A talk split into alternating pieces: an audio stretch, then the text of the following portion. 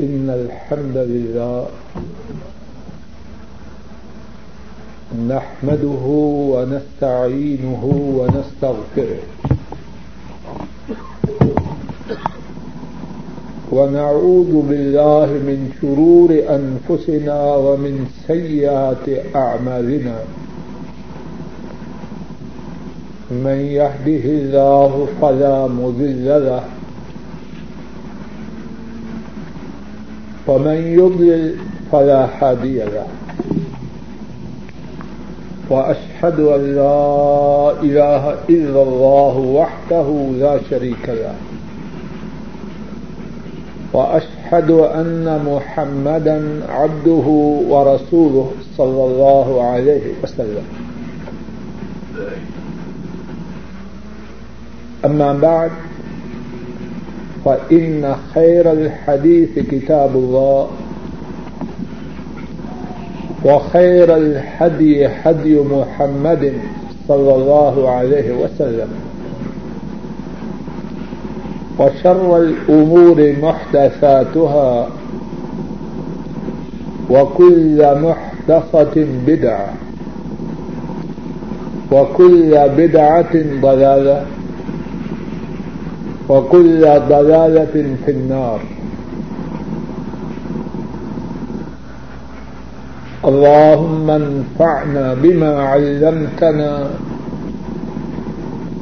وعلمنا ما ينفعنا وزدنا علما.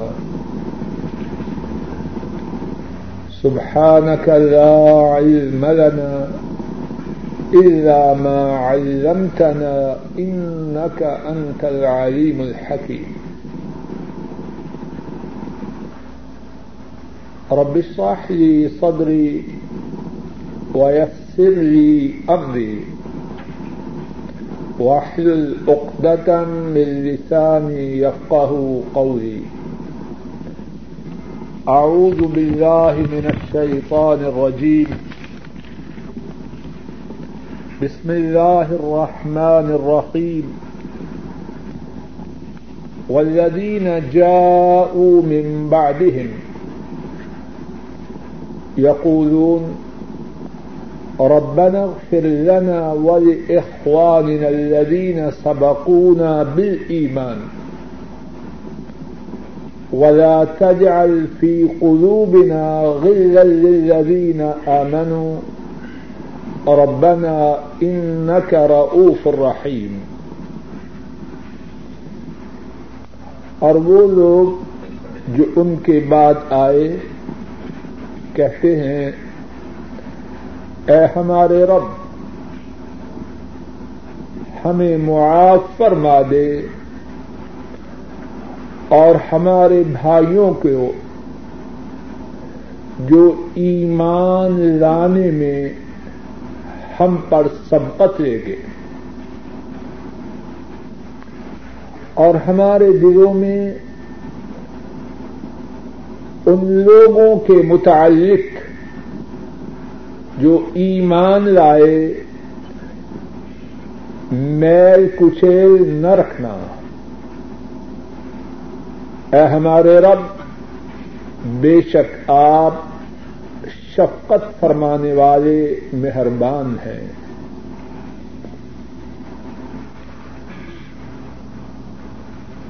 جنازے کے مسائل کا اللہ کی توفیق سے ذکر ہو رہا ہے۔ آج کے درس میں اللہ کی توفیق سے چند ایسی باتوں کا ذکر کرنا ہے جن سے مرنے والے کو مرنے کے بعد فائدہ ہے۔ اور یہ ایسا موضوع ہے، ہر انسان کو اس کی ضرورت ہے۔ سب نے مرنا ہے سب انسانوں نے مرنا ہے کہنے والے نے بھی اور سننے والوں نے بھی۔ اور سب کو ضرورت ہے کہ ان کے مرنے کے بعد ان کی نیکیوں کا سلسلہ جاری رہے۔ سب اس بات کے محتاج ہیں کہ مرنے کے بعد اگر ان کے گناہ ہوں اور سب کے گناہ ہیں۔ کوئی ایسی صورت جاری رہے کہ گناہ معاف ہوتے رہے۔ سب اس موضوع کے سمجھنے اور سمجھنے کے بعد اس موضوع پر عمل کرنے کے محتاج ہیں۔ ایسا موضوع نہیں جو ہوائی ہو۔ میں اور آپ سب اس کے محتاج ہیں۔ اللہ مالک سے اس التجا کے ساتھ اس موضوع کی ابتدا کرتا ہوں کہ وہ بات کہنے کی توفیق عطا فرمائیں جو ٹھیک ہو۔ اور آپ کو وہ بات سننے، سمجھنے کی توفیق عطا فرمائے اور پھر کہنے والے اور سننے والوں کو اس کہی اور سنی ہوئی بات سے فیض یاب ہونے کی اللہ مالک توفیق عطا فرما مرنے کے بعد مرنے والے کو جو نفع دینے کی باتیں ہیں، بات کے سمجھانے کے لیے اللہ کی توفیق سے میں نے انہیں دو حصوں میں تقسیم کیا ہے۔ پہلا حصہ وہ ہے کہ مرنے سے پہلے، مرنے والے کو خود بندوبست کرنا ہے۔ بات کا پہلا حصہ یہ ہے کہ جو یہ چاہے کہ مرنے کے بعد اس کی نیکیاں جاری رہیں، اس کے اجر و ثواب میں اضافہ ہوتا رہے، اس کے گنا معاف ہوتے رہیں۔ بات کا پہلا حصہ یہ ہے کہ ایسا چاہنے والا اس بارے میں مرنے سے پہلے کیا کرے؟ اور بات کا دوسرا حصہ یہ ہے کہ مرنے کے بعد جو اپنے پسمانگان چھوڑ جائے، وہ اس کے لیے کیا کریں؟ کہ اس کی نیکیوں میں اضافہ ہو اور گناہوں کی معافی ہو۔ بات کے پہلے حصے کو اللہ کی توفیق سے شروع کرتا ہوں۔ جن باتوں کا مرنے والے کو مرنے کے بعد فائدہ ہے اور اس فائدہ کے چاہنے والے کو خود مرنے سے پہلے اس کا بندوبست کرنا ہے، وہ اولاد کو نیک بنانا۔ ہے لوگوں، توجہ سے سنو اور یاد کرو۔ میری اور آپ کی جو اولاد ہے، رسول کریم صلی اللہ علیہ وسلم نے اسے ہماری کمائی قرار دیا ہے۔ حضرات ائمہ، ابو داود الترمذی، النسائی، ابن ماجہ رحمہم اللہ تعالی بیان کرتے ہیں۔ عائشہ صدیقہ رضی اللہ تعالی عنہا اس حدیث کو روایت کرتی ہیں۔ آپ صلی اللہ علیہ وسلم نے فرمایا، ان اطیب ما اکل الرجل من قصبه وہ ان من قصبے سب سے پاک چیز جو آدمی کھائے وہ اس کی اپنی کمائی۔ اور اس کا بیٹا اس کی کمائی۔ بات یہ ارض کرنا چاہتا ہوں، میری اور آپ کی اولاد نبی مکرم صلی اللہ علیہ وسلم کے ارشاد مبارک کے مطابق ہماری کمائی۔ اب میں مر گیا، آپ مر گئے سب مرنے والے ہیں۔ میری اولاد جو میری کمائی ہے، آپ کی اولاد جو آپ کی کمائی ہے، آپ نے ٹھیک نہج پر ان کی تربیت کی۔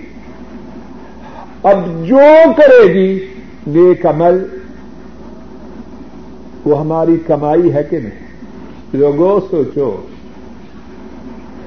میری اولاد میرے مرنے کے بعد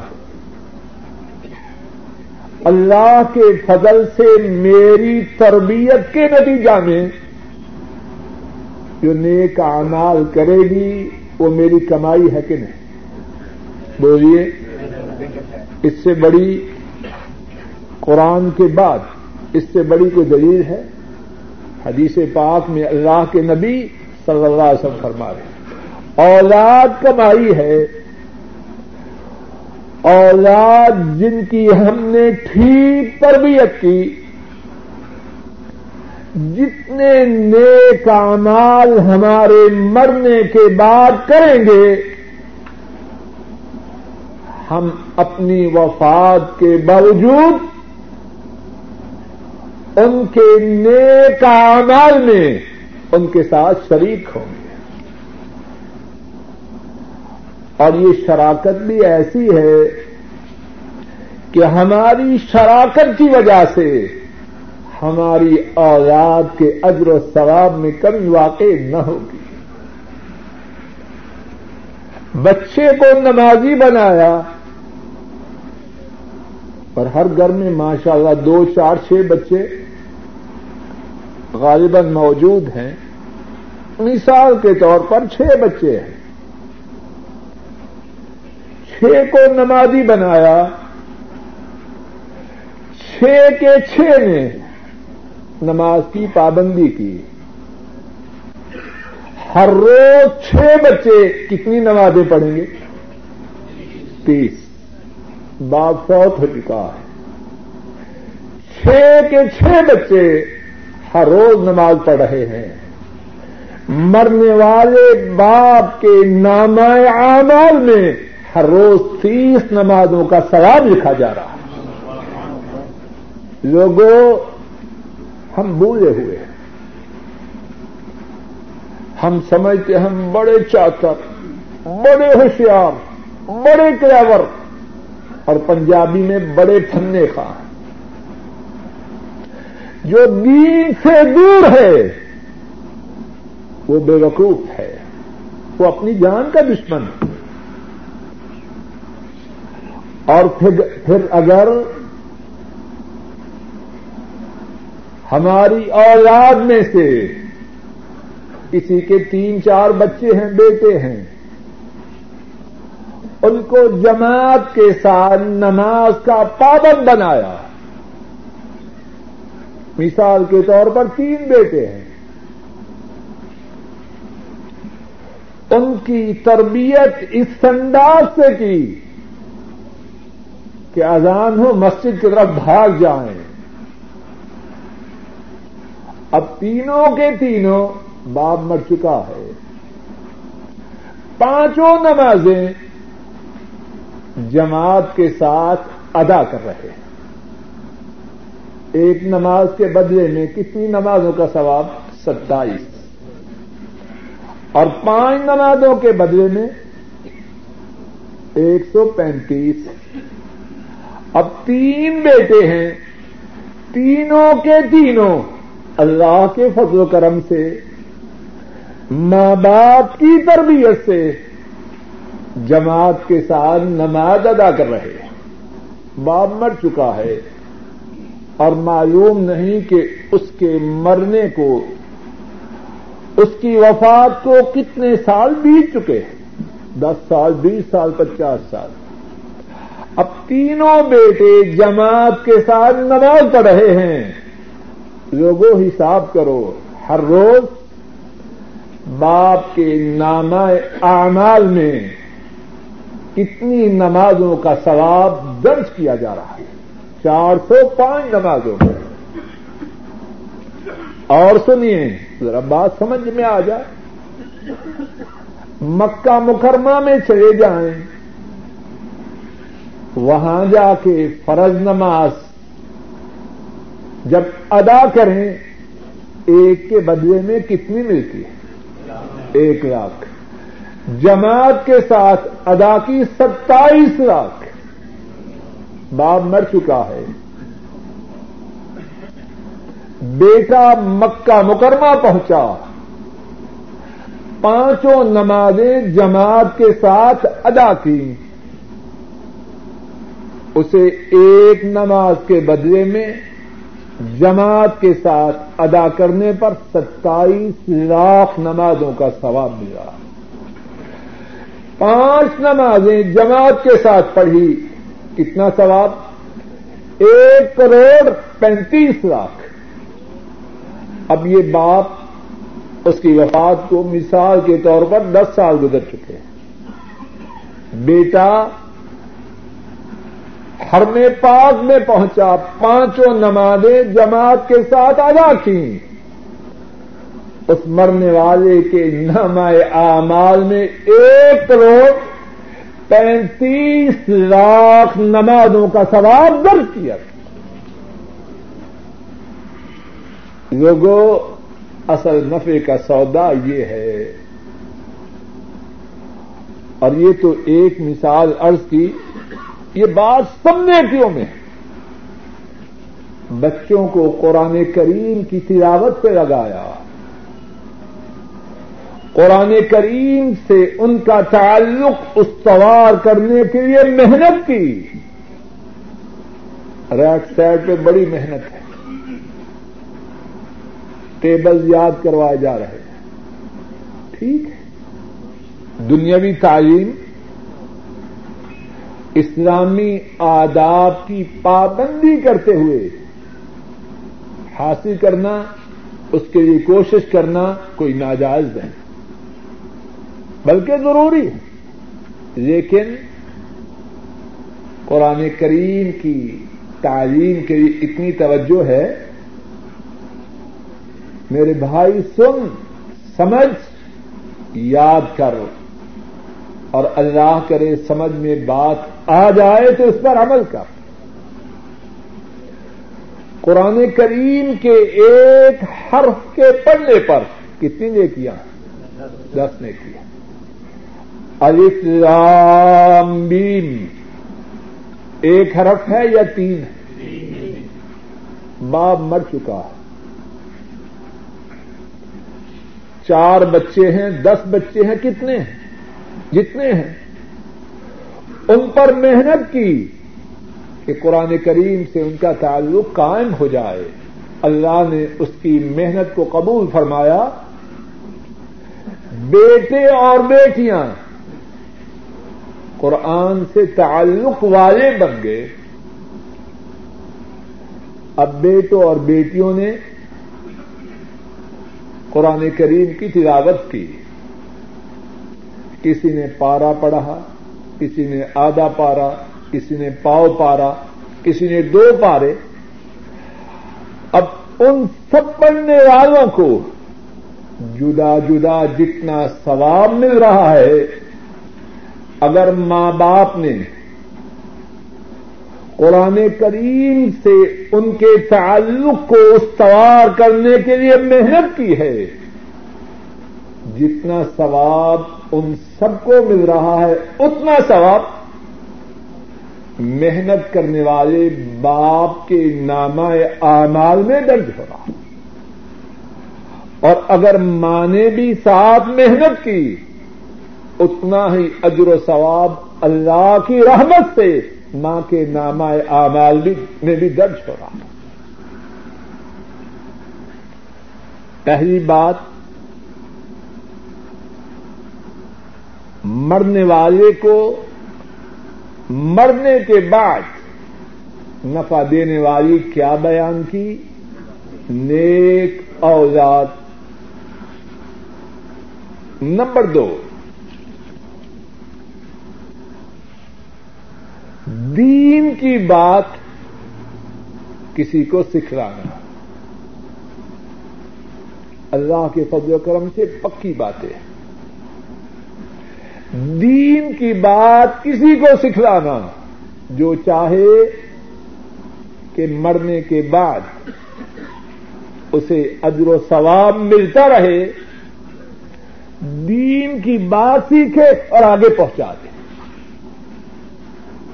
ابھی آپ یہ بات سن رہے ہیں کہ اولاد نیک ہو، ماں باپ فوت ہو جائیں، اولاد کی نیکیوں میں ماں باپ شریک ہوتے ہیں۔ ابھی سنی بات آپ نے کہ نہیں؟ اب جا کے کسی کو بتلا دی، لوگوں، توجہ کرو۔ نیکیوں کمانے کے، نیکیوں کے کمانے کے مواقع بہت زیادہ ہیں، لیکن ہم میں سے بہت سے ساتھی بدبخت توجہ ہی نہیں۔ یہ بات سنی اپنے گھروں میں جا کے بتلا دی۔ اپنے دوستوں کو بتلا دی۔ ایک بندے کی سمجھ میں بات آ گئی۔ اس نے اپنی اولاد کو نیک بنانے کی کوشش کی۔ اب جتنا ثواب اسے اپنی اولاد کو نیک بنانے کا ملے گا اتنا ثواب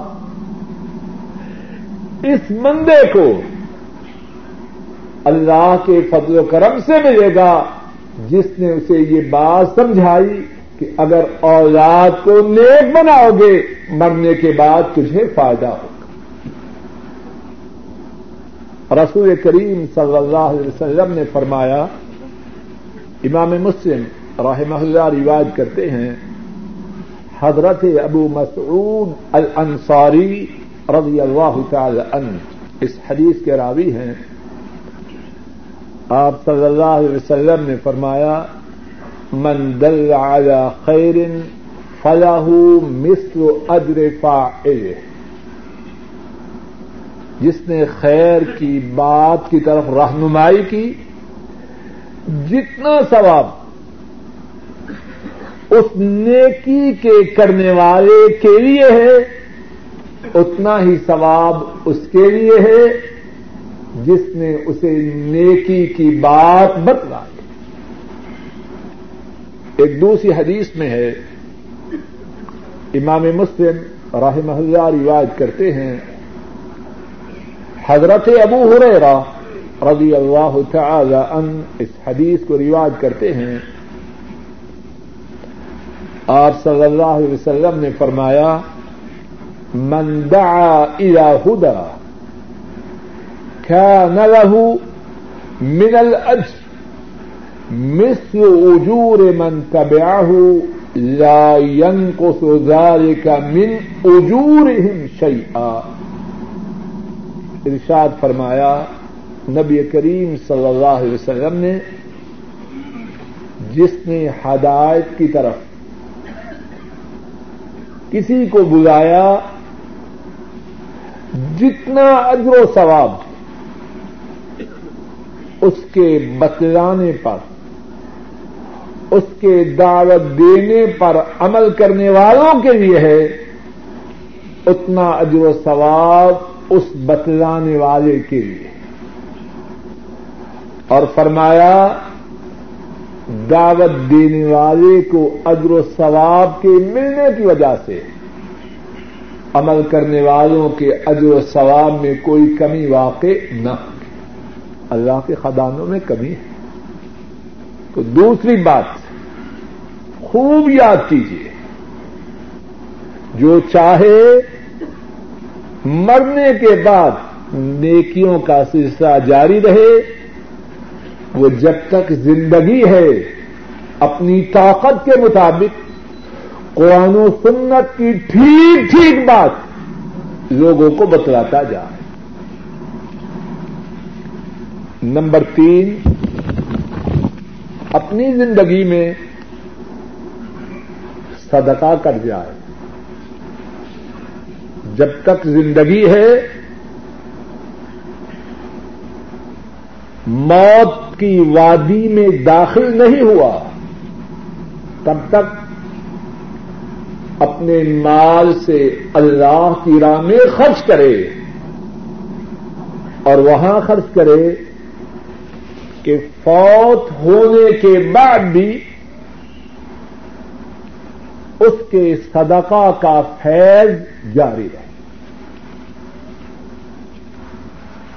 رسول کریم صلی اللہ علیہ وسلم نے فرمایا، امام مسلم راہ اللہ روایت کرتے ہیں، حضرت ابو ہریرا رضی اللہ تعالی ان وہ بیان کرتے ہیں۔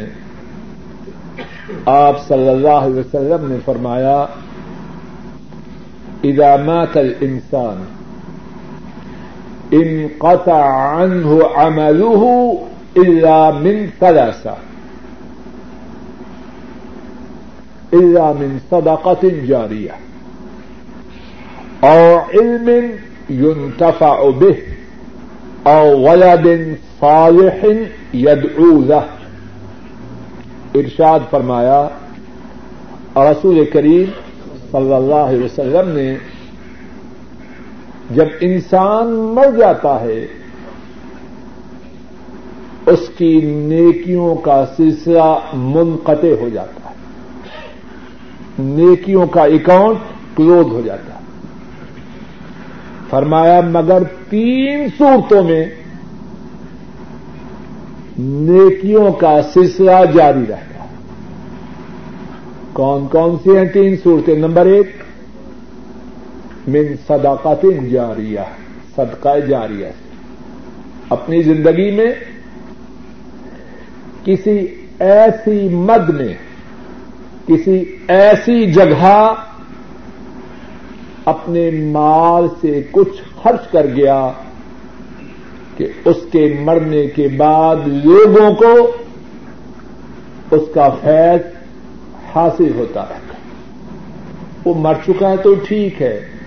جب تک لوگ اس کے صدقہ جاریہ سے فیض یاب ہوتے رہے اسے ثواب ملتا ہے۔ دوسری بات، فرمایا ایسا علم سکھلا جائے جس سے نفع ہو۔ اور ہم نے ابھی جو دوسرا نمبر بیان کیا وہ کیا تھا؟ وہ یہ دوسروں کو دین کی بات سکھا دی اس کا ذکر اس حدیث سے پاک اور تیسری بات، فرمایا نیک بچہ چھوڑ جائے جو اس کے لیے دعا کرے۔ تو تیسری بات نیک بچہ اور دعا کا ذکر ابھی انشاءاللہ اللہ بعد میں گفتگو کے دوسرے حصے میں قدر تفصیل سے آ تو تیسری بات جو مجھے اور آپ کو مرنے سے پہلے کرنے کی ہے، تاکہ مرنے کے بعد نیکیوں کا سلسلہ جاری رہے، وہ کیا ہے؟ سب بولے صدقہ جاریہ کر ایک اور حدیث پاک میں نبی کریم صلی اللہ علیہ وسلم نے صدقہ جاریہ کے ساتھ کتنی ہی مدوں کو قدر تفصیل سے بیان فرمایا ہے۔ امام ابن ماجہ راہ محلہ روایت کرتے ہیں، حضرت ابو ہو رہے رضی اللہ تعالی عنہ اس حدیث کے راوی ہیں۔ آپ صلی اللہ علیہ وسلم نے فرمایا، ان مما يلحق المؤمن من عمله وحسناته بعد موته علما علمه ونشره وولدا صالحا تركه و مصحفن ورسا او مسجدن بنا ہو او بیتن ابن سبیر بنا ہو او نہرن اجرا ہو او صدقتن اخرجہ ممالی فی صحته و حیاتی ہی من بعد موته. ارشاد فرمایا، ایمان والے شخص کو اس کے مرنے کے بعد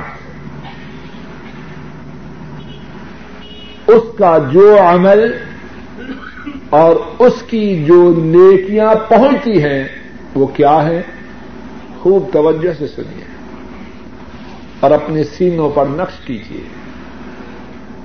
یہ سبق ہے یاد کرنے کا، کہنے والے کے لیے بھی اور سننے والوں کی مومن کو، مومن کے لیے کون سی باتیں ہیں، کون سی نیکیاں ہیں جو اس کو اس کے مرنے کے بعد پہنچتی ہیں؟ کیا کیا ہے اور اس سے زیادہ پکی بات کسی انسان کی ہو سکتی ہے۔ پکی باتیں ہیں اللہ کے فضل و کرم سے۔ فرما علم علمہ و نشرہ دین کا علم.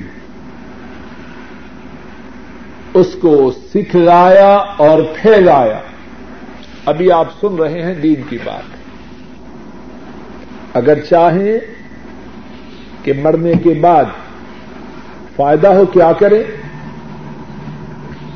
جو ملے اس کو جا کے سمجھا دیں نہ لڑائی ہے، نہ جھگڑا ہے۔ اور نہ اس میں کوئی مشکل کوئی مشکل ہے۔ بجائے ادھر ادھر کے بکواس کرنے کے۔ بے نظیر نے یوں کہا، نواز شریف نے یوں کہا، کلنٹن نے یوں کہا۔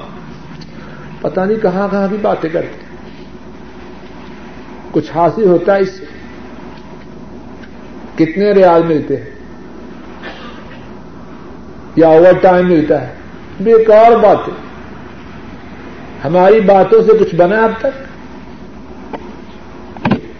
یہ بات ہے فائدے کی۔ نمبر ایک، علم فرمایا اس کو سکھلا دے اور اس کو پھیلا دے۔ نمبر دو ولادن فائہن طرح کا ہوں نیک بچہ۔ اپنے پیچھے چھوڑے۔ لوگوں غور کرو۔ ہم اس بارے میں بڑے نکمے ہوئے۔ خوب توجہ سے سنو۔ ہم میں سے بہت سے ساتھیوں کی توجہ بچوں کے متعلق ہے، لیکن کیا چاہتے ہیں؟ اور اور باتیں چاہتے ہیں۔ اور دیندار بن جائے، یا تو بہت سے ساتھیوں کی فہرست میں یہ بات شامل نہیں، اور اگر ہے تو شاید آخری نمبر۔ ایسے بات ہے کہ نہیں؟ میں یہ نہیں کہہ رہا، بچوں کو دنیاوی تعلیم نہ دو دو۔ بلکہ جن شعبوں میں امت محتاج ہے ان شعبوں کی تعلیم حاصل کرنا لازم لیکن اس سے زیادہ ضروری اور قیمتی بات یہ ہے کہ ہماری اولادیں نیک بن جائیں۔ اس سے فائدہ ہے مجھے اور آپ کو مرنے کے بعد اور زندگی میں۔ اور میں تیسری بات وہ مصحفن و رس قرآن کریم چھوڑ گیا اپنے پیچھے چھوڑ گیا۔ اب بعد میں آنے والے لوگ قرآن کریم پڑھیں گے۔ اس کو ثواب ہوگا کہ اس نے خریدا، اس نے حاصل کیا، اپنے پسمانگان کے لیے چھوڑ گیا۔ اچھا اور اگر شیطانی ساز و سامان خرید کے چھوڑ گیا، پھر بھی بڑا سواب ہوگا۔ لوگوں اپنے گھروں میں وہ کچھ چھوڑو کہ جب مر جائیں، ہمارے لیے نیکیوں میں اضافے کا سبب ہے۔ اور اگر وہ چھوڑا، جس کے سننے، دیکھنے میں، جس کے استعمال میں گنا ہے، تو جب بھی بیٹے بیٹیاں بیگم صاحبہ وہ سنیں گی، دیکھیں گی۔ نیکیوں میں اضافہ ہوگا سیدھی سیدھی بات۔ یہ بات سمجھنی مشکل ہے یا آسان ہے؟ جواب دو بھائی۔ وہ چھوڑے جس کے چھوڑنے سے کیا ہے؟ فائدہ ہے۔ نقصان والی چیز نہ چھوڑے نمبر چار اور مسجد بنا ہو۔ اللہ اکبر۔ اللہ ہمارے نصیب میں فرمایا، مسجد بنا گیا۔ مر چکا ہے، مسجد بنا گیا۔ اللہ کے روبرو لوگ سیدا ریز ہو رہے سیدے وہ کر رہے ہیں اور وہ بھی ثواب پا رہے ہیں۔ اور یہ مسجد کے بنانے والا اللہ کے فضل و کرم سے ان کے ثواب میں شریک ہو رہا۔ اللہ ہمارے نصیب میں کر نمبر پانچ و بئی تن ابن سبھی بنا ہو گھر بنا گیا مسافروں کے لیے۔ جیسے پہلے سرائے ہوتی تھی۔ نمبر چھ اور نہرن اجرا ہو کوئی نہر کھود دی۔ لوگ پانی پیے۔ اب فوت ہو چکا ہے۔ انسان اللہ کی مخلوق اس سے فیضیاب ہو رہی ہے، اس کے نام اعمال میں اللہ کے فضل و کرم سے ثواب درج ہو رہا نمبر سات، او صداقتن اخرجہ من مالی فی صحتی و حیات صحت مند ہے، زندہ ہے۔ اپنے مال سے صدقہ نکال دے، اس سے فائدہ ہے مرنے کے بعد۔ فرمایا من بعد موت یہ جو باتیں ہیں، ان کا جو اجر و ثواب ہے، وہ ایمان والے کے نامہ اعمال میں اس کے مرنے کے بعد شامل کیا جاتا۔ یہ تھی وہ باتیں جو کہ مرنے والے کو مرنے سے پہلے کرنی چاہیے تاکہ جب مر جائے اس کی نیکیوں کا سلسلہ جاری رہے۔ جو باتیں عرض کی ہیں، ایک دفعہ پھر سن لیجیے نمبر ایک، اپنی زندگی میں اپنی اولاد کو نیک بنائے۔ نمبر دو، دین کی بات لوگوں کو سکھلائے نمبر تین، ایسا صدقہ کر جائے کہ اس کا فیض اس کے مرنے کے بعد اللہ کی مخلوق کے لیے جاری رہے۔ اور اس کے ساتھ آخر میں جو حدیث پڑی آ حضرت صلی اللہ علیہ وسلم نے کچھ اور باتوں کا ذکر فرمایا اور ان میں سے ایک بات یہ تھی اور وہ پہلے گزر چکی ہے کہ علم سکھلا جائے اور پھیلا جائے اور دوسری بات یہ تھی نیک اولاد چھوڑ جائے تیسری بات یہ تھی قرآن کریم اپنے پسمانگان کے لیے چھوڑ جائے نمبر چار مسجد بنا جائے نمبر پانچ، مسافروں کے لیے سرائے بنا جائے۔ نمبر چھ، نہر جاری کرے۔ نمبر سات، اپنی زندگی اور صحت کے زمانے میں اپنے مال سے صدقہ نکال جائے۔ اب بات کا دوسرا حصہ یہ ہے، یہ بات تو ہو گئی جو مرنے والے کو خود اپنی زندگی میں کرنی ہے۔ دوسرا حصہ یہ ہے، وہ کون سی ایسی باتیں ہیں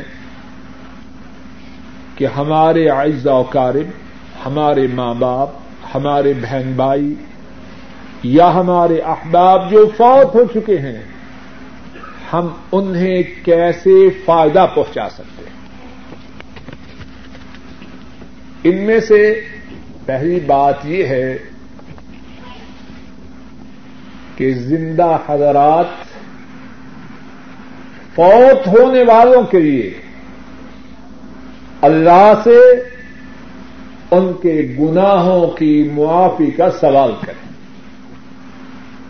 ابتدا میں جو آیت کریمہ پڑھی، سورہ الحشر کی ہے، آیت نمبر دس۔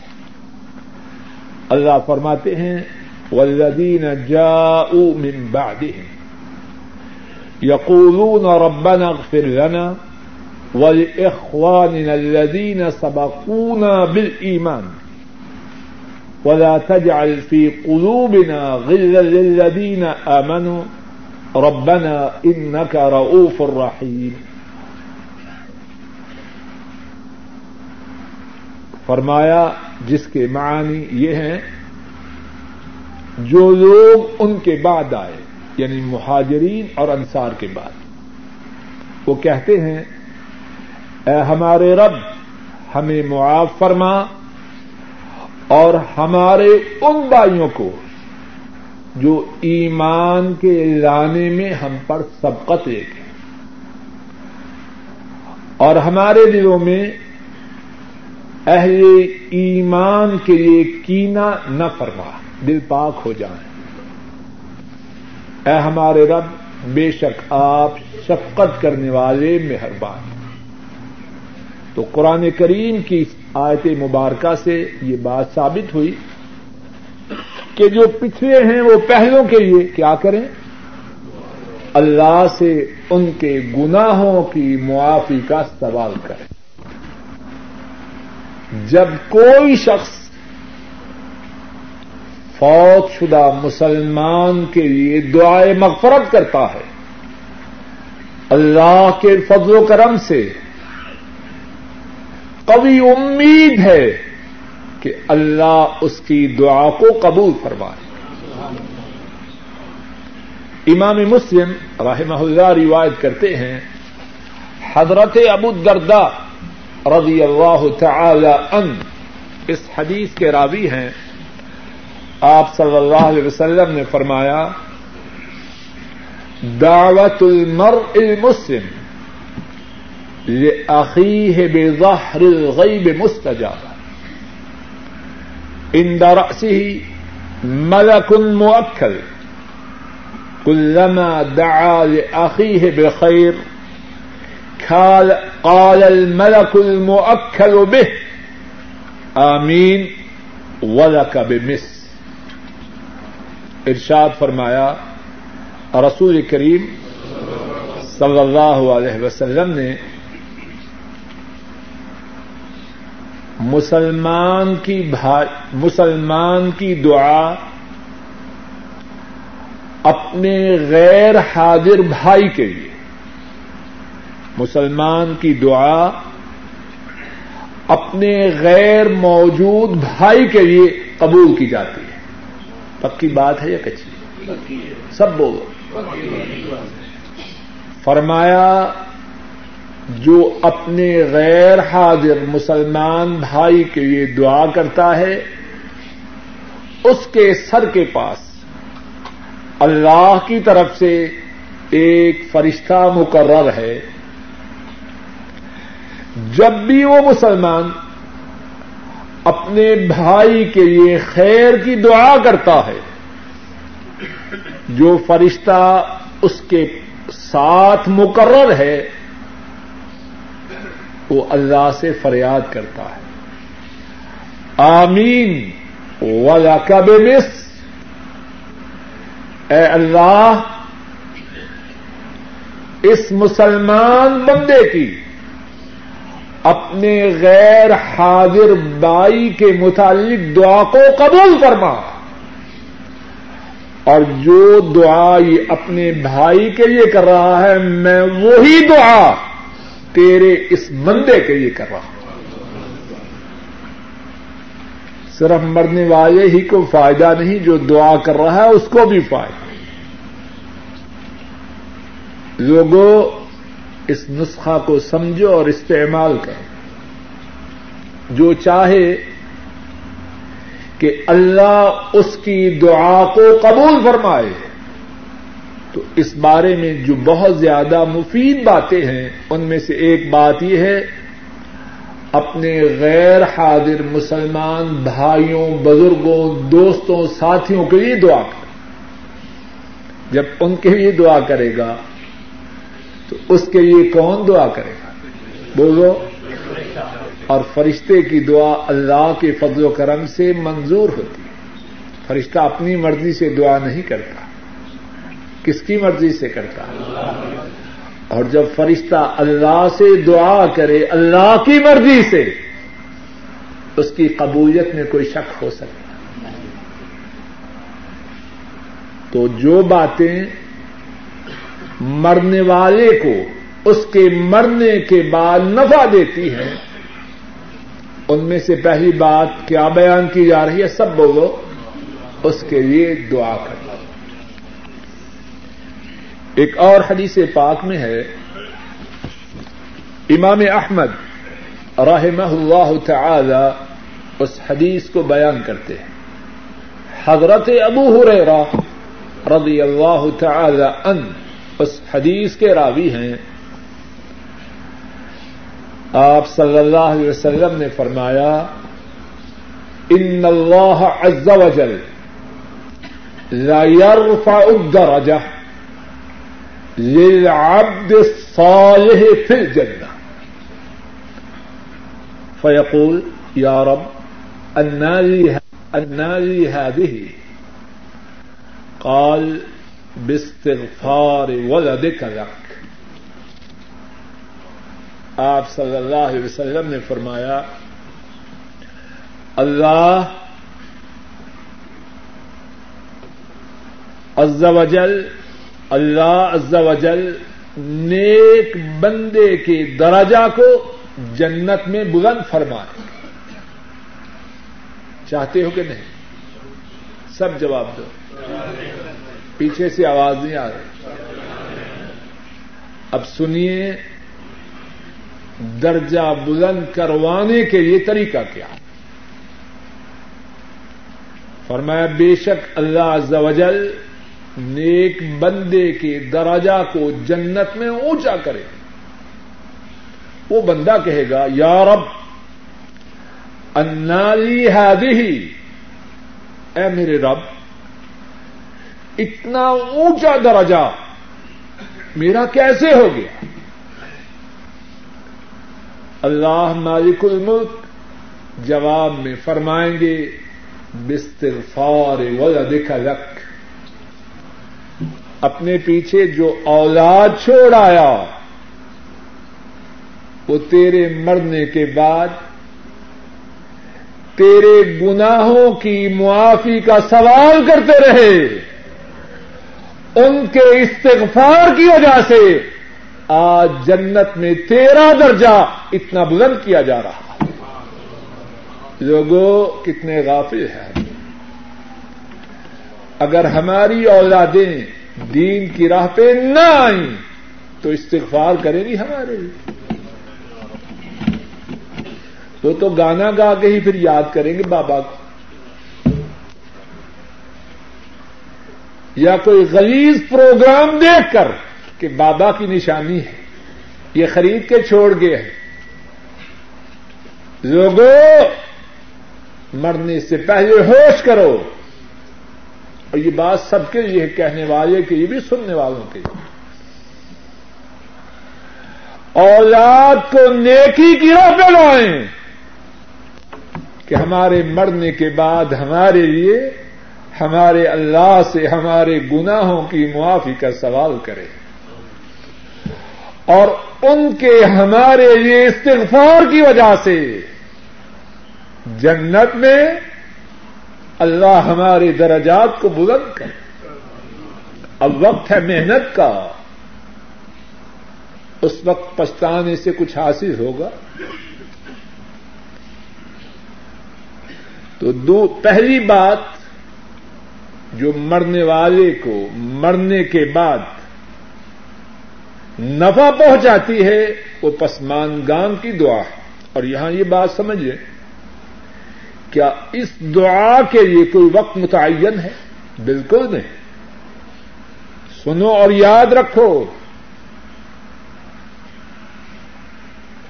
جب اللہ کے فضل و کرم سے توفیق مل جائے، اپنے مردوں کے لیے دعا کر۔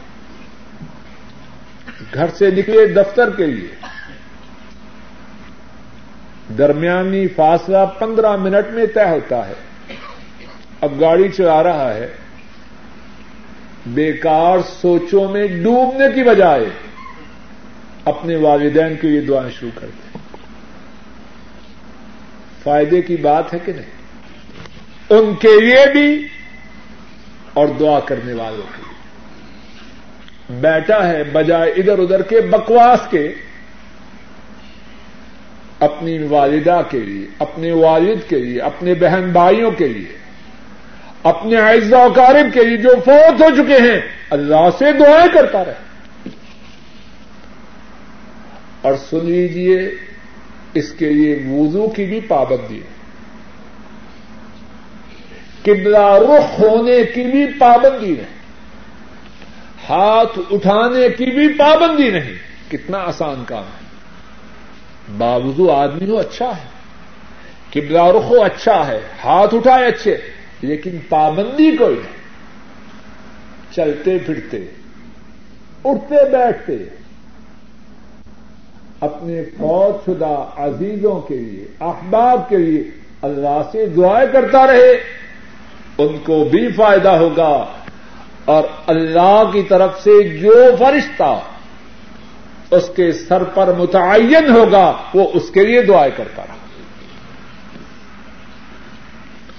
دوسری بات جو مرنے والے کے لیے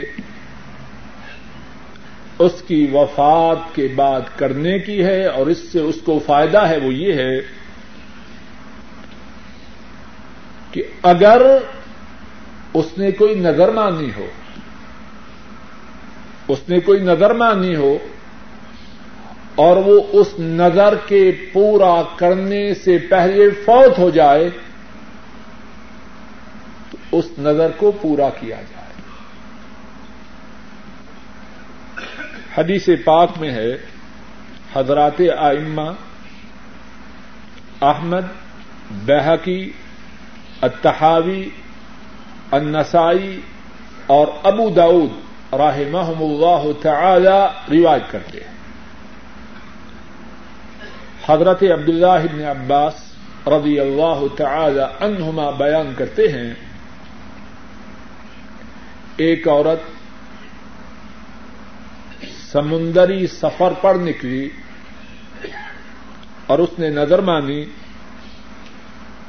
کہ اگر اللہ نے اسے اس سفر میں نجات دی تو ایک ماہ روزے رکھے۔ اللہ تعالی نے اس عورت کو نجات دی اور ایک ماہ کے روزے رکھنے سے پہلے پہلے وہ عورت فوت ہو گئی۔ اس عورت کی کوئی عزیزہ رشتے دار عورت، اس کی بہن تھی یا بیٹی تھی، رسول اللہ صلی اللہ علیہ وسلم کے پاس حاضر ہوئی اور یہ قصہ بیان کیا۔ آپ صلی اللہ علیہ وسلم نے فرمایا، اگر اس عورت پر قرض ہوتا، ادا کرنا تھا کہ نہیں؟ اس نے کہا، وہ تو ادا کرنا تھا۔ آپ وسلم نے فرمایا فدین اللہ احق کو یقضا نظر اللہ کا قرض ہے اور اس کی ادائیگی دیگر قرضوں سے زیادہ اہم۔ فقد ان امک۔ تیری ماں نے جو نظر مانی، اب اس کو پورا کر۔ تو دوسری بات، جو میت کے لیے اس کے مرنے کے بعد کی ہے، وہ کیا ہے؟ اگر اس نے کوئی نظر مانی ہو اور وہ نظر پوری نہ کر پائے تو اس کی وفات کے بعد اس کی طرف سے اس نظر کو پورا کیا جائے۔ ہاں یہ بات سمجھ لیجیے اگر نظر ہو اللہ کی نافرمانی کی، اس کو پورا کرنا ہے۔ کسی نے نظر مانی ہے، میرا بیٹا سعودی عرب سے آ گیا، تو قبر پہ جا کے چڑھاوا چڑھاؤ۔ ایسی نظریں مانتی ہیں بعض عورتیں کہ نہیں؟ پورا کیا جائے گا؟ بالکل نہیں۔ اگر وہ زندہ ہے تو اس کو سمجھایا جائے گا، روکا جائے گا۔ اور اگر فوت ہو چکی ہے، ایسی نظر پوری نہیں کرنی۔ یہ گناہ کی ہے، شرک کی بات ہے۔ تیسری بات اسی حدیث پاک سے معلوم ہوتی ہے، اگر میت کے ذمہ قرض ہو، کسی کے پیسے دینے ہیں، اب جو اس کے وہ رسا ہیں اس سے قرض ادا کریں گے تو میت کو فائدہ ہوگا۔ قرض کی وجہ سے جس شکنجے میں مرنے والا تھا یا تھی وہ رسا کی طرف سے قرض کے ادا کرنے کے بعد اللہ کے فضل و کرم سے اس شکنجے سے نجات پائے۔ حدیث پاک جو پڑھی ہے، آپ نے فرمایا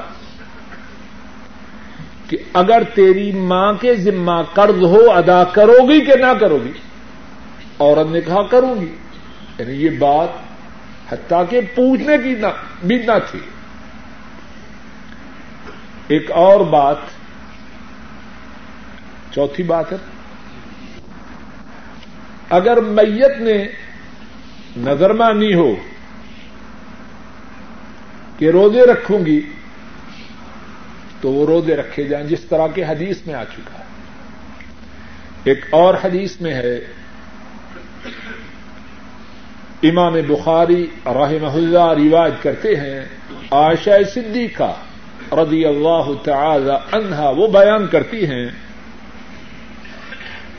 آپ صلی اللہ علیہ وسلم نے فرمایا ممت وعلیہ سیام سام ان ہو ولی جو مر جائے اور اس کے ذمہ رودے ہوں، اس کا ولی ان رودوں کو رکھے۔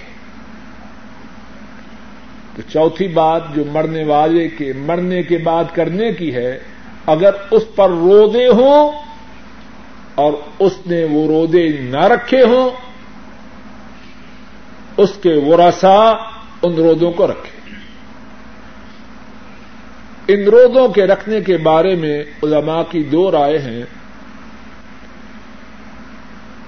علماء فرماتے ہیں کہ رودوں کی دو قسمیں ہیں۔ ایک یہ ہے نظر کے رودے میرا یہ کام ہو جائے گا، اتنے رودے رکھوں گا۔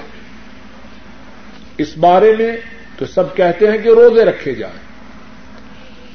اور اگر نظر کے روزے نہیں، فرضی روزے رمضان کا مہینہ آیا۔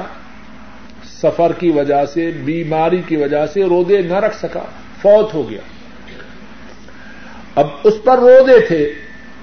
اب کیا کیا جائے؟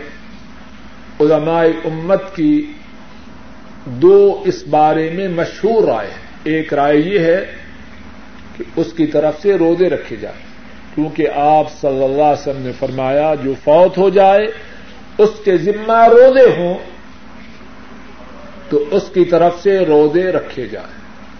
اور دوسری رائے یہ ہے کہ یہ حدیث ہے نظر کے روزوں کے بارے میں۔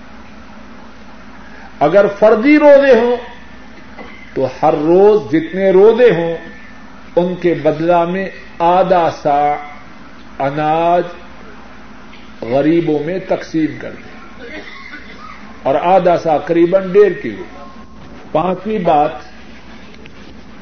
جو مرنے والے کو اس کے مرنے کے بعد پسمانگان کی طرف سے اللہ کے فضل سے فائدہ پہنچاتی ہے وہ یہ ہے کہ اس کی طرف سے صدقہ و خیرات کیا جائے۔ صحیح بخاری میں ہے، عبداللہ ابن عباس رضی اللہ تعالی عنہما بیان کرتے ہیں، حضرت سعد ابن عبادہ رضی اللہ تعالی عنہ، ان کی والدہ فوت ہو گئی۔ اور وہ اس وقت موجود نہ تھے۔ جب آئے تو رسول اللہ صلی اللہ علیہ وسلم کی خدمت میں عرض کیا، یا رسول اللہ صلی اللہ علیہ وسلم، ان امی توفیت وانا غائب عنها فهل ينفعها شيء ان تصدقت به عنها؟ اے اللہ کے رسول صلی اللہ علیہ وسلم، میں مسافر تھا، میری والدہ فوت ہو گئی۔ اگر میں کسی چیز کا والدہ کی طرف سے صدقہ کروں، تو کیا میری اماں کو اس سے کچھ فائدہ ہوگا؟ آپ صلی اللہ علیہ وسلم نے فرمایا، نعم ہاں اس سے ان کو فائدہ ہوگا۔ فرمایا ارض کی، انی انی اشہدک ان حائتی المخراف صدقات علیہا۔ اگر ماں کی طرف سے اس کی وفات کر، اس، اگر ماں کی طرف سے اس کی وفات کے بعد اس کی طرف سے صدقہ کرنے سے اسے فائدہ ہوتا ہے، تو اے اللہ کے رسول صلی اللہ علیہ وسلم، میں آپ کو گواہ بنا کے کہتا ہوں کہ میرا جو پھلوں والا باغ ہے، میں اپنی ماں کی طرف سے صدقہ کرتا ہوں۔ تو پانچویں بات یہ ہے، میت کی طرف سے صدقہ کیا جائے۔ اس سے انشاءاللہ میت کو فائدہ ہوتا اور یہاں چھوٹی سی بات یہ ہے، صدقہ کی ایک صورت یہ ہے کہ دیگ پکاتے ہیں۔ اور گھر گھر میں تھالی تھالی بیچتے ہیں۔ اب کھانے والے مالدار ہیں، یہ صدقہ نہیں۔ یا بازار سے بسکٹ خریدے اور محلے گلی کے بچوں میں تقسیم کر دیں یہ صدقہ کی صورت۔ ہے یا بڑے بڑے طاقتور لوگ آئے آ کے کھا کے چلے۔ یہ صدقہ کی صورت ہے صدقہ غریبوں، مسکینوں، فقیروں، محتاجوں، ان کا حق۔ چھٹی بات جس سے میت کو فائدہ ہوتا ہے کہ اس کی طرف سے اگر اس نے حج نہیں کیا تھا اس کی طرف سے حج کیا جائے۔ ترمدی شریف میں ہے، بریدہ رضی اللہ تعالی ان وہ روایت کرتے ہیں، ایک عورت نبی کریم سسم کی خدمت عالیہ میں حاضر ہوئی اور عرض کیا، ان امی ماتت ولم تحج، افا حج انہا میری والدہ فوت ہو چکی ہے اور اس نے حج نہیں کیا تھا۔ کیا میں اپنی اماں کی طرف سے حج کروں؟ آپ صلی اللہ علیہ وسلم نے فرمایا، نعم، حجی انہا ہاں اپنی والدہ کی طرف سے حج کرو۔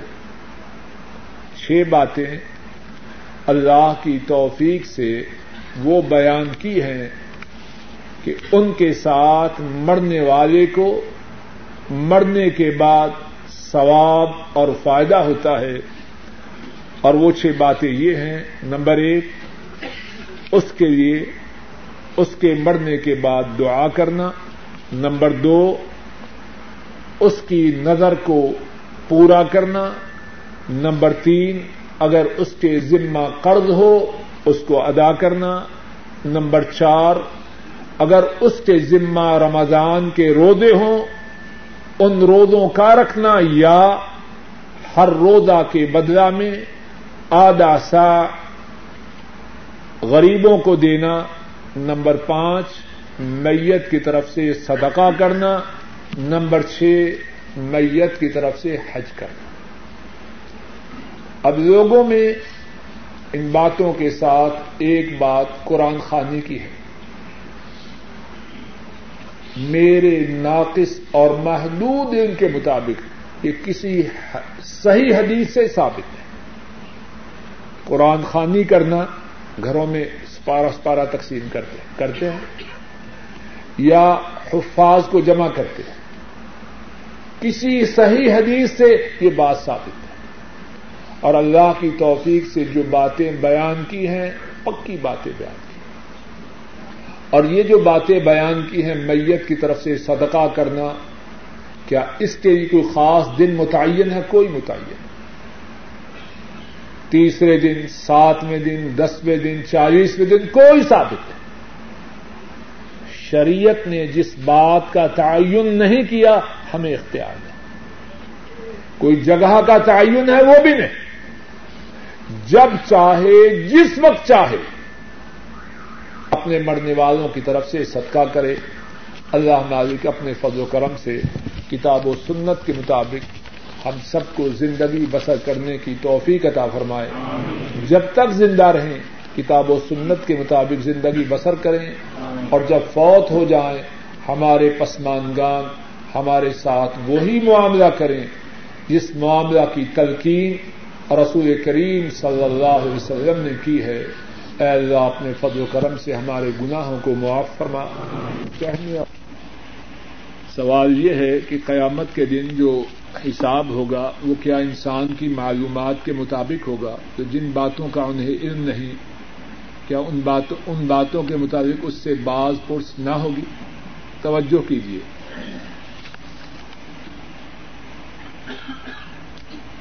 دین کا علم سیکھنا یہ بھی واجب ہے۔ ہر آدمی کی ذمہ داری ہے کہ دین کا علم سیکھے، کتنا سیکھے، جتنی اس کی طاقت ہے۔ اور جس کی اس کو ضرورت ہے۔ اب ایک آدمی درس میں اس لیے نہ آئے کہ جائیں گے، ڈاکٹر صاحب نئے مسئلے بتلائیں گے، مصیبت پڑ جائے گی۔ چلو گھر میں بیٹھے رہو۔ اس سے بات نہ بنے گی۔ یہ تو وہی بات ہے کہ کوئی آدمی شابہان کی آخری تاریخوں میں اپنی کوٹھی میں داخل ہو گیا کہ رمضان کے روزے اس پر ہیں جو چاند دیکھے۔ نہ چاند دیکھوں گا، نہ مجھ پر روزے لازم ہوں گے۔ بیگم نے صحن کو دھویا اور صحن میں کچھ، کوئی جگہ نیچی تھی، وہاں کچھ پانی کھڑا ہو گیا۔ چاند نکلا تو اب اس نے آسمان کی طرف تو دیکھنا نہیں تھا۔ کہ کہیں روزے لازم نہ ہو جائیں۔ پانی میں چاند کا عکس نظر آیا۔ بس بگڑ گیا۔ کہنے لگا، بیگم، تم نے میرا بیڑا غر کر دیا ہے۔ میں نے چاند دیکھ لیا، مجھ پہ روزے لازم ہو گئے۔ ایسی بات نہیں۔ دین کا علم سیکھنا اپنی طاقت کے مطابق، یہ بھی تو فرق ہے۔ اب دین کے علم کی نہر بہ رہی ہے اور بدبخت دور ہے اس نہر سے۔ اس سوال کا کیا جواب دے گا؟ جتنا علم سیکھ سکے، وہ لازمن سیکھے، اور پھر جتنا سیکھ پائے، اس کے مطابق عمل کرے۔ اب جو شخص جان بوجھ کے نہ سیکھے، اور کہ چونکہ میرا علم تھوڑا ہے، اس لیے حساب تھوڑا ہوگا، تو ڈر ہے کہ یہ ظالم مارا ہی جائے۔ سا وسیلہ دے کر دعا کرنی درست ہے یا غلط ہے؟ اور بعض لوگ کہتے ہیں کہ یا اللہ تیرے رسول کے صدقے دعا کرنی درست ہے یا غلط؟ توجہ کیجیے یہ قرآن کریم ہے۔ یہ قرآن کریم ہے۔ سورہ الفاتحہ سے لے کر اناس تک اللہ رب العزت نے اس کتاب میں بہت سے انبیاء کی دعاؤں کا ذکر کیا ہے۔ حضرت آدم علیہ السلام اور ان کے ساتھ اما ہوا کی دعا۔ حضرت نو علیہ السلام، ان کی دعا۔ حضرت موسا علیہ السلام، ان کی دعا۔ حضرت یونس، حضرت ایوب، حضرت زکریہ، حضرت ابراہیم حضرت عیسیٰ علیہ السلام بہت سے انبیاء کی دعاؤں کا اللہ نے ذکر کیا ہے۔ قرآن کریم کے کسی پارے میں، کسی صورت میں، کسی صفحے میں، کسی آیت میں، کسی سطر میں کسی ایسی دعا کا ذکر ہے کہ یا اللہ فلاں کے وسیلے سے ہماری دعا کو قبول فرما۔ قرآن کریم اللہ کے فضل و کرم سے سارے مسلمانوں کے گھروں میں اور قرآن کریم کے اردو زبان میں تراجم بھی موجود ہے۔ اللہ نے ان انبیاء کی دعاؤں کو قبول کیا یا نہ کیا؟ ربنا ظلمنا انفسنا فإن لم تغفر لنا وترحمنا لنكونن من الخاسرین۔ حضرت آدم اور اما حوا کی دعا۔ اے ہمارے رب، ہم نے اپنی جانوں پہ ظلم کیا۔ اگر آپ نے معاف نہ کیا اور ہم پہ رحم نہ کیا، تو ہم خسارہ پانے والوں میں شامل ہو جائیں گے۔ اللہ نے معافی دی یا نہ دی؟ بولیے، کس کے واسطے سے دی؟ حضرت موسا علیہ السلام نے اللہ سے دعا کی، رب انی لما انزلت الی من خیر فقیر۔ یا اللہ، آپ نے جو خیر نازل کی ہے، میں اس کا فقیر ہوں۔ جب وہاں گئے دوسری بستی میں، بکریوں کو پانی پلایا، درخت کے نیچے آئے۔ بھوک میں مبتلا تھے۔ اللہ سے مانگا۔ رب انی لما انزل کا من خیر فقیر۔ اے اللہ، میں فقیر ہوں اور آپ نے جو خیر نادل کی ہے اس کا محتاج ہوں۔ اللہ نے دی یا نہ دی؟ کس کے واسطے سے؟ حضرت یونس علیہ السلام۔ فنادا فی الظلمات۔ اللہ الہ الا انت۔ سبحانک انی کنت من الظالمین۔ حضرت یونس نے تاریکیوں میں پکارا۔ رات کی تاریکی، سمندر کے پانی کی تاریخی مچھلی کے پیٹ کی تاریخ اللہ الہ الا انت۔ اے اللہ، آپ کے سوا کوئی معبود نہیں۔ کوئی حاجت روا کوئی مشکل کشا، کوئی دستگیر، کوئی غوث کوئی نہیں۔ سبحانک، آپ پاک ہیں۔ انی کنت من الظالمین، میں ظالموں سے۔ اللہ نے ان کی فریاد کو سنا یا نہ سنا؟ پیچھے سے آواز نہیں آ رہی۔ کس کے واسطے سے؟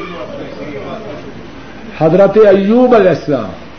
رب انی مسنی ذر فانت ارحم الراحمین اے میرے رب، مجھے بیماری پہنچی ہے اور آپ سب مہربانی کرنے والوں میں سے سب سے زیادہ مہربانی کرنے والے بیمار ہیں، شدید فریاد کی کس کے واسطے سے، کوئی واسطہ نہیں۔ اللہ نے سنی یا نہ سنی؟ یہ واسطوں کی بات میڈ ان پاکستان کتاب و سنت سے اس کا کوئی تعلق نہیں۔ اگر واسطے سے دعا کرنا فائدے مند ہوتی تو اللہ مالک قرآن کریم میں ضرور بتاتا۔ حضرت ابراہیم علیہ السلام اللہ سے دعائیں کرتے ہیں۔ رب حبلی من الصالحین۔ اے اللہ بیٹا دے نیکو کار کس کے واسطے سے مانگی؟ یا کسی پیر سے مانگی یا قبر والے سے مانگی؟ غلط باتیں ہیں۔ اسلام کے منافی باتیں شرک ہے اور اللہ نے قرآن پاک میں اپنے پیارے انبیاء کی باتیں بیکار تو بیان نہیں کی۔ قرآن کریم کس سے کہانی کی کتاب نہیں، ہدایت کے لیے، رہنمائی کے لیے۔ ان اللہ کے پیاروں نے اس طرح اللہ سے سوال کیا، تم بھی اسی طرح اللہ سے سوال کرو۔ جس اللہ نے ان کی سنی، وہ تمہاری بھی سنی۔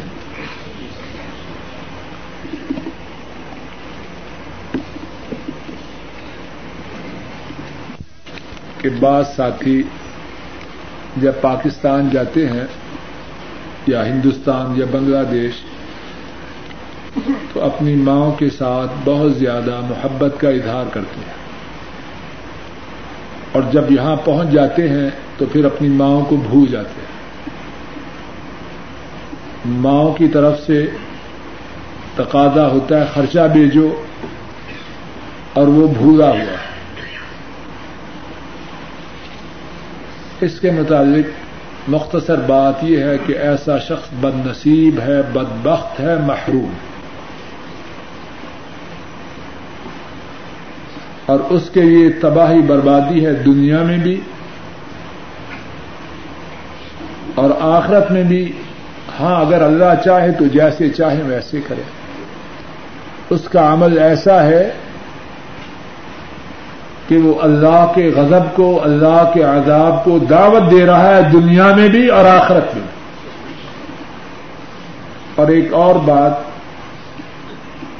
اسی مناسبت سے سن لیجیے اللہ نے چاہا تو کسی وقت اس موضوع پر تفصیل سے گفتگو ہوگی۔ کچھ گنا ایسے ہیں کہ ان کی سزا دنیا میں ملنا ضروری نہیں۔ حتیٰ کہ شرک، اگر کوئی شخص شرک کرے، سب سے بڑا گنا ہے اور اس سے ساری نیکیاں برباد ہو جاتی ہیں۔ لیکن اس گناہ کی سزا دنیا میں ملنا ضروری نہیں ماں باپ کی نافرمانی ایسا گنا ہے جس کی سزا اللہ دنیا میں دیتے ہیں۔ بہت سنگین گنا ہے۔ جو شخص بدبختی، بدقسمتی محرومی کا بہت زیادہ خواہش مند ہو، وہ اپنے اپنی ماں اور باپ کے حقوق کو ضائع کرے تو پھر دیکھے کتنی جلدی اپنی مراد کو پاتا ہے۔ حدیث میں صرف چمڑے کے موضوع پر مسا کا ذکر ہی نہیں، بلکہ جرابوں پر بھی مسا کا ذکر موجود ہے۔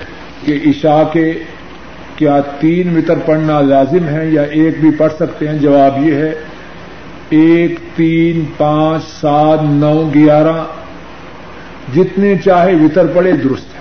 ایک بھی درست ہے، تین بھی، پانچ بھی، سات بھی، نو بھی، گیارہ بھی۔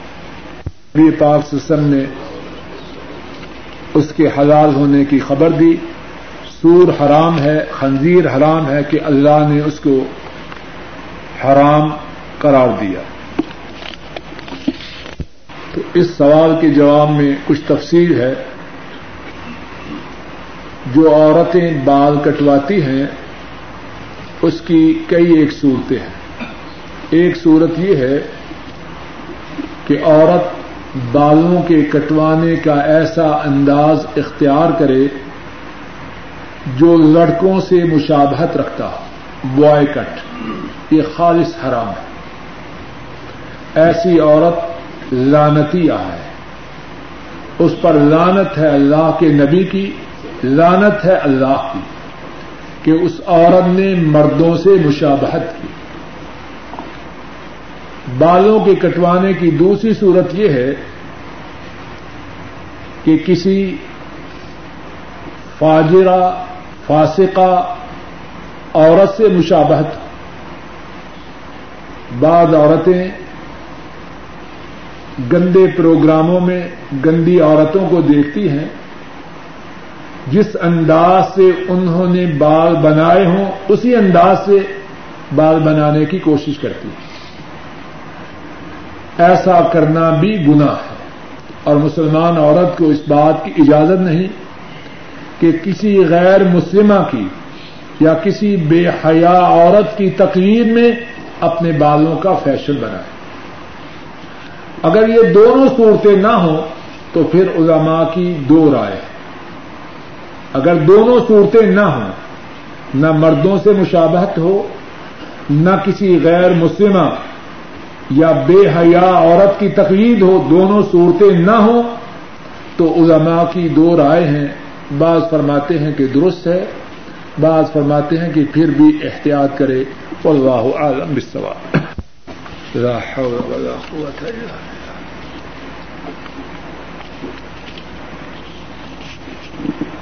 سوال یہ ہے اللہ، کہ شادی کے موقع پر اب جو مووی بناتے ہیں، اس کا کیا حکم ہے؟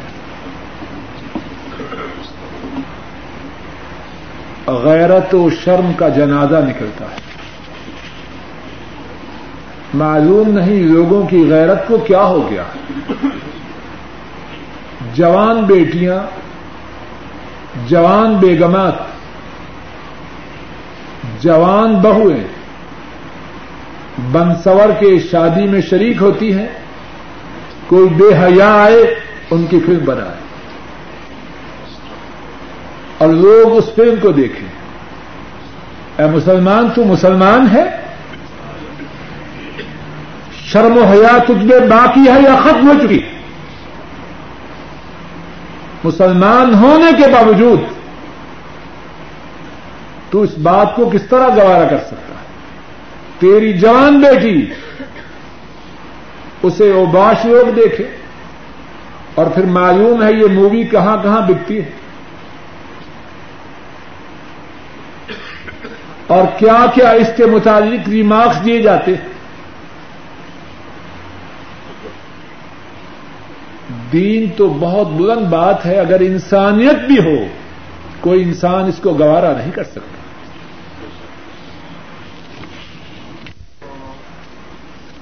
جس شادی کی ابتدا اس بے حیائی سے ہو، اس شادی میں سکھ اور چین آئے تو کیسے آئے؟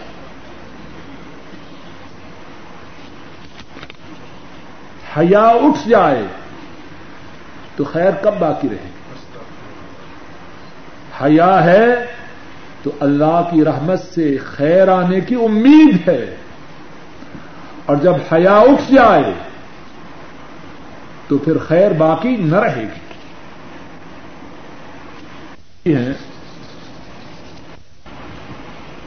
نماز میں تخنوں سے شلوار کا اوپر کرنا اس کا کیا حکم ہے؟ ہم لوگ بھی عجب ہیں۔ معلوم نہیں تیرا چلنے میں تیرا چلنے میں لذت کیوں پاتے ہیں؟ مسلمان مرد، اس کا لباس یہ ہے کہ ٹخنوں سے اوپر ہو۔ اور مسلمان عورت، اس کا لباس یہ ہے جب غیر مردوں کے سامنے آئے، اس کے قدم بھی غیر مردوں سے چھپے ہوئے ہوں۔ اب عجب معاملہ ہے۔ مرد عورت بننے کی کوشش کرتے ہیں اور عورتیں مرد بننے کی کوشش کرتی ہیں۔ مردوں کے لیے ٹخنوں سے اپنی پتلونوں، شلواروں، چدروں کو اوپر رکھنا کتنا ضروری ہے؟ ایک مستقل موضوع ہے۔ ایک واقعہ عرض کر کے بات کو ختم کرتا صحیح بخاری میں ہے عمر فاروق رضی اللہ تعالی عنہ، ان پہ حملہ کیا جاتا ہے، شدید زخمی ہے اور اس بات سے آگاہ ہو جاتے ہیں کہ اب بچنا نہیں، دنیا سے جا رہا ہے۔ اور ان کے ساتھیوں کو بھی خبر ہے کہ عمر فاروق رضی اللہ تعالی عنہ اب دنیا سے روانہ ہو رہے ہیں۔ اور صحیح بخاری میں ہے، کچی بات نہیں۔ ایک جوان آتا ہے اور آ کے کہتا ہے اب شریا امیر المومنین اے امیر المومنین آپ کو بشارت ہو۔ اور پھر ان کے اچھے اچھے کارناموں کا ذکر کرتا ہے۔ عمر فاروق رضی اللہ تعالی عنہ فرماتے ہیں، ودت ان ذلك کفاف لا لی ولا علی۔ جوان کیا کیا رہے میری تو تمنا یہ ہے، برابر کا چھوٹ جاؤ۔ اللہ سے کچھ نہیں مانگتا۔ برابر کا چھوٹ جاؤں یہی میری امنگ، یہی میری آرزو ہے۔ جوان واپس پکڑتا ہے۔ عمر فاروق کے بستر مرگ پر ہے۔ موت کے بستر پر ہیں۔ اور اس دنیا سے روانگی میں تھوڑا سا وقت باقی۔ ہے کیا دیکھتے ہیں؟ اس جوان کی چدر تخنوں سے نیچے ہے۔ فرماتے ہیں، ردو علی الغلام، اس جوان کو واپس بلاؤ۔ جوان کو واپس بلایا جاتا ہے۔ فرماتے ہیں یبن اخی ارفا ادارک. ف ان اب کال سوبک و ات کال ربک اے میرے بتیجے اپنی چدر کو اوپر اٹھا۔ اس سے تیری چدر کی عمر میں اضافہ ہوگا۔ اور اس میں تیرے رب کا زیادہ تقوی ہے۔ چدر کے اوپر اٹھانے میں تیرے رب کا زیادہ تقوی ہے۔ ذرا غور کیجیے جب موت کا وقت ہو، آسان ہے یا مشکل؟ اب کوئی بات کرے تو کہتے ہیں چھوڑو چھوٹی چھوٹی باتیں۔ مسلمان جہاد کر رہے ہیں اور آپ چدر کی بات کر رہے ہیں۔ اے ظالم! تو عمر فاروق سے زیادہ اسلام کو سمجھنے والا ہے؟ تو کہاں سے فقی ہے اسلام آیا؟ عمر فاروق صحیح بخاری میں ہے اور پوری ذمہ داری سے کہہ رہا این اس وقت جوان کی چدر ٹخنوں سے نیچے برداشت نہیں کرتے۔ اور پھر ایک اور بات پہ غور کیجیے چدر کے اٹھانے کے جو فوائد بیان کی اس میں فرمایا، اس میں تیر رب کا تقوا زیادہ ہے اور بعض بدبخت ایسے بھی ہیں۔ جب یہ بات کی جائے تو کہتے ہیں جی تقوا چھاتی میں ہے تقوا سینے میں ہے چدر میں نہیں۔ بکواس کرتے ہیں کہ نہیں؟ اور بعض بے حیا پردے کے متعلق بات کی جائے تو کہتے ہیں جی اصل شرم جو ہے وہ دل کی ہے۔ اب عمر فاروق کیا کہہ رہے ہیں؟ وہ زیادہ سمجھدار ہیں یہ تو ہے اور اس بات کو ذرا سمجھ لیجیے تقوا کیا ہے؟ گزشتہ درس میں بات ہو چکی ہے۔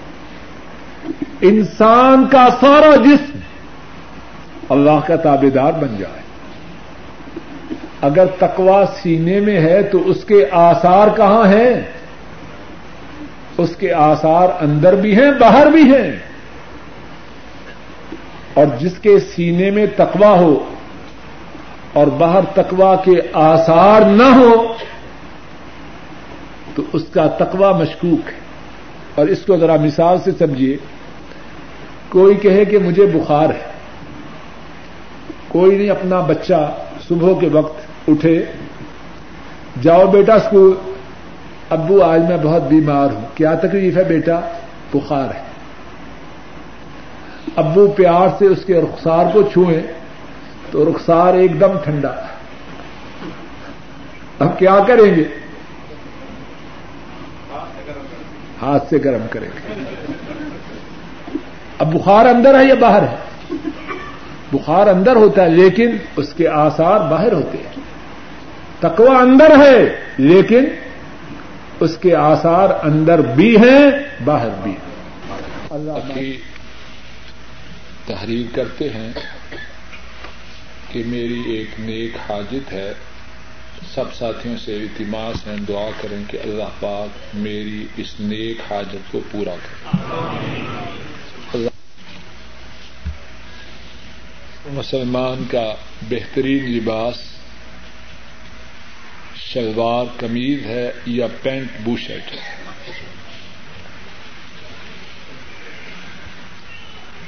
ہر ساتھی اپنے آپ سے پوچھ لے کہ شرم و حیا کس میں زیادہ ہے؟ اور خود فیصلہ کر لیں پھر ایک بات یہ ہے اور اس کی طرف خصوصی توجہ کریں کہ عام حضرات جو پینٹ پہنتے ہیں وہ سمجھتے ہیں کہ پینٹ پہننے کے لیے لازمی ہے کہ ٹخنوں سے نیچے ہو۔ گویا کے ٹخنوں سے نیچے ہونا پینٹ کے واجبات میں سے ہے۔ یہ بات حرام ہے۔ ٹخنوں سے نیچے ہو حرام ہے۔ اور اگر کوئی شلوار اس طرح پہنے تب شراب، شلوار کا اس طرح پہننا بھی حرام ہے۔ اس میں تو کوئی شک شک نہیں کہ شلوار قمیض، پینٹ شرٹ سے زیادہ زیادہ بہتر اور اچھا ہے اور اسلام سے زیادہ قریب ہے۔ سوال یہ ہے اچھا سوال ہے کہ گزشتہ درس میں چھ صحابہ کے متعلق بات بیان کی گئی۔ کہ انہوں نے سب سے زیادہ نبی کریم سم کی احادیث بیان کی۔ حضرت ابو حریرا عبد اللہ عمر، انس، عائشہ عبد اللہ عباس اور جابر رضی اللہ تعالی عنہم اجمعین۔ سوال یہ ہے کہ حضرت ابو بک رضی اللہ تعالی انہوں نے ان سب سے زیادہ وقت نبی کریم سسم کے ساتھ بسر کیا تو ان کی حادیث زیادہ کیوں نہیں؟ جواب یہ ہے، حدیث کے بیان کرنے میں یا حادیث کی گنتی میں دو باتوں کا دخل ہے۔ ایک سننا، دوسرا بیان کرنا۔ اب سنی ہے لیکن بیان کرنے کا موقع نہیں ملا۔ تو احادیث کی تعداد زیادہ نہیں ہوگی۔ اور موقع زیادہ کیوں نہیں ملا؟ حضرت ابو بک رضی اللہ تعالی نبی کریم سسم کی وفات کے بعد دو سال تین ماہ دس دن زندہ رہے اور پھر انتقال کر گئے۔ اور حضرت ابو حریرا رضی اللہ تعالی عنہ قریب اڑتالیس سال آ، حضرت وسلم کے بعد زندہ رہے۔ ایک بات، دوسری بات یہ ہے کہ حضرت ابو بک رضی اللہ تعالی جتنی دیر زندہ رہے، دین سے غافل نہیں رہے، بلکہ دین کی جتنی خدمات ان کی ہے وہ کسی کی بھی نہیں۔ اللہ کے نبی کے بعد دین کی مردوں نے جتنی خدمات کی، ان میں سب سے زیادہ خدمات حضرت ابو بکر کی۔ لیکن آپ صلی اللہ علیہ وسلم کی وفات کے فوراً بعد فتنے اٹھے۔ کچھ لوگوں نے ارادہ کیا کہ مدینہ شریف پہ چڑھائی کریں اور اسلام کا نام و نشان مٹا دے یمن میں، نجد میں جزیرت العرب میں کتنی ہی جگہ شور سے اٹھی مشغول ہو گئے۔ پھر اس کے بعد ایرانی سیکٹر میں ایرانیوں سے جنگیں شروع ہیں سرزمین شام میں رومیوں سے جنگ کی ابتدا وہ دین کے کاموں میں مشہور ہے بہت بڑے کاموں میں۔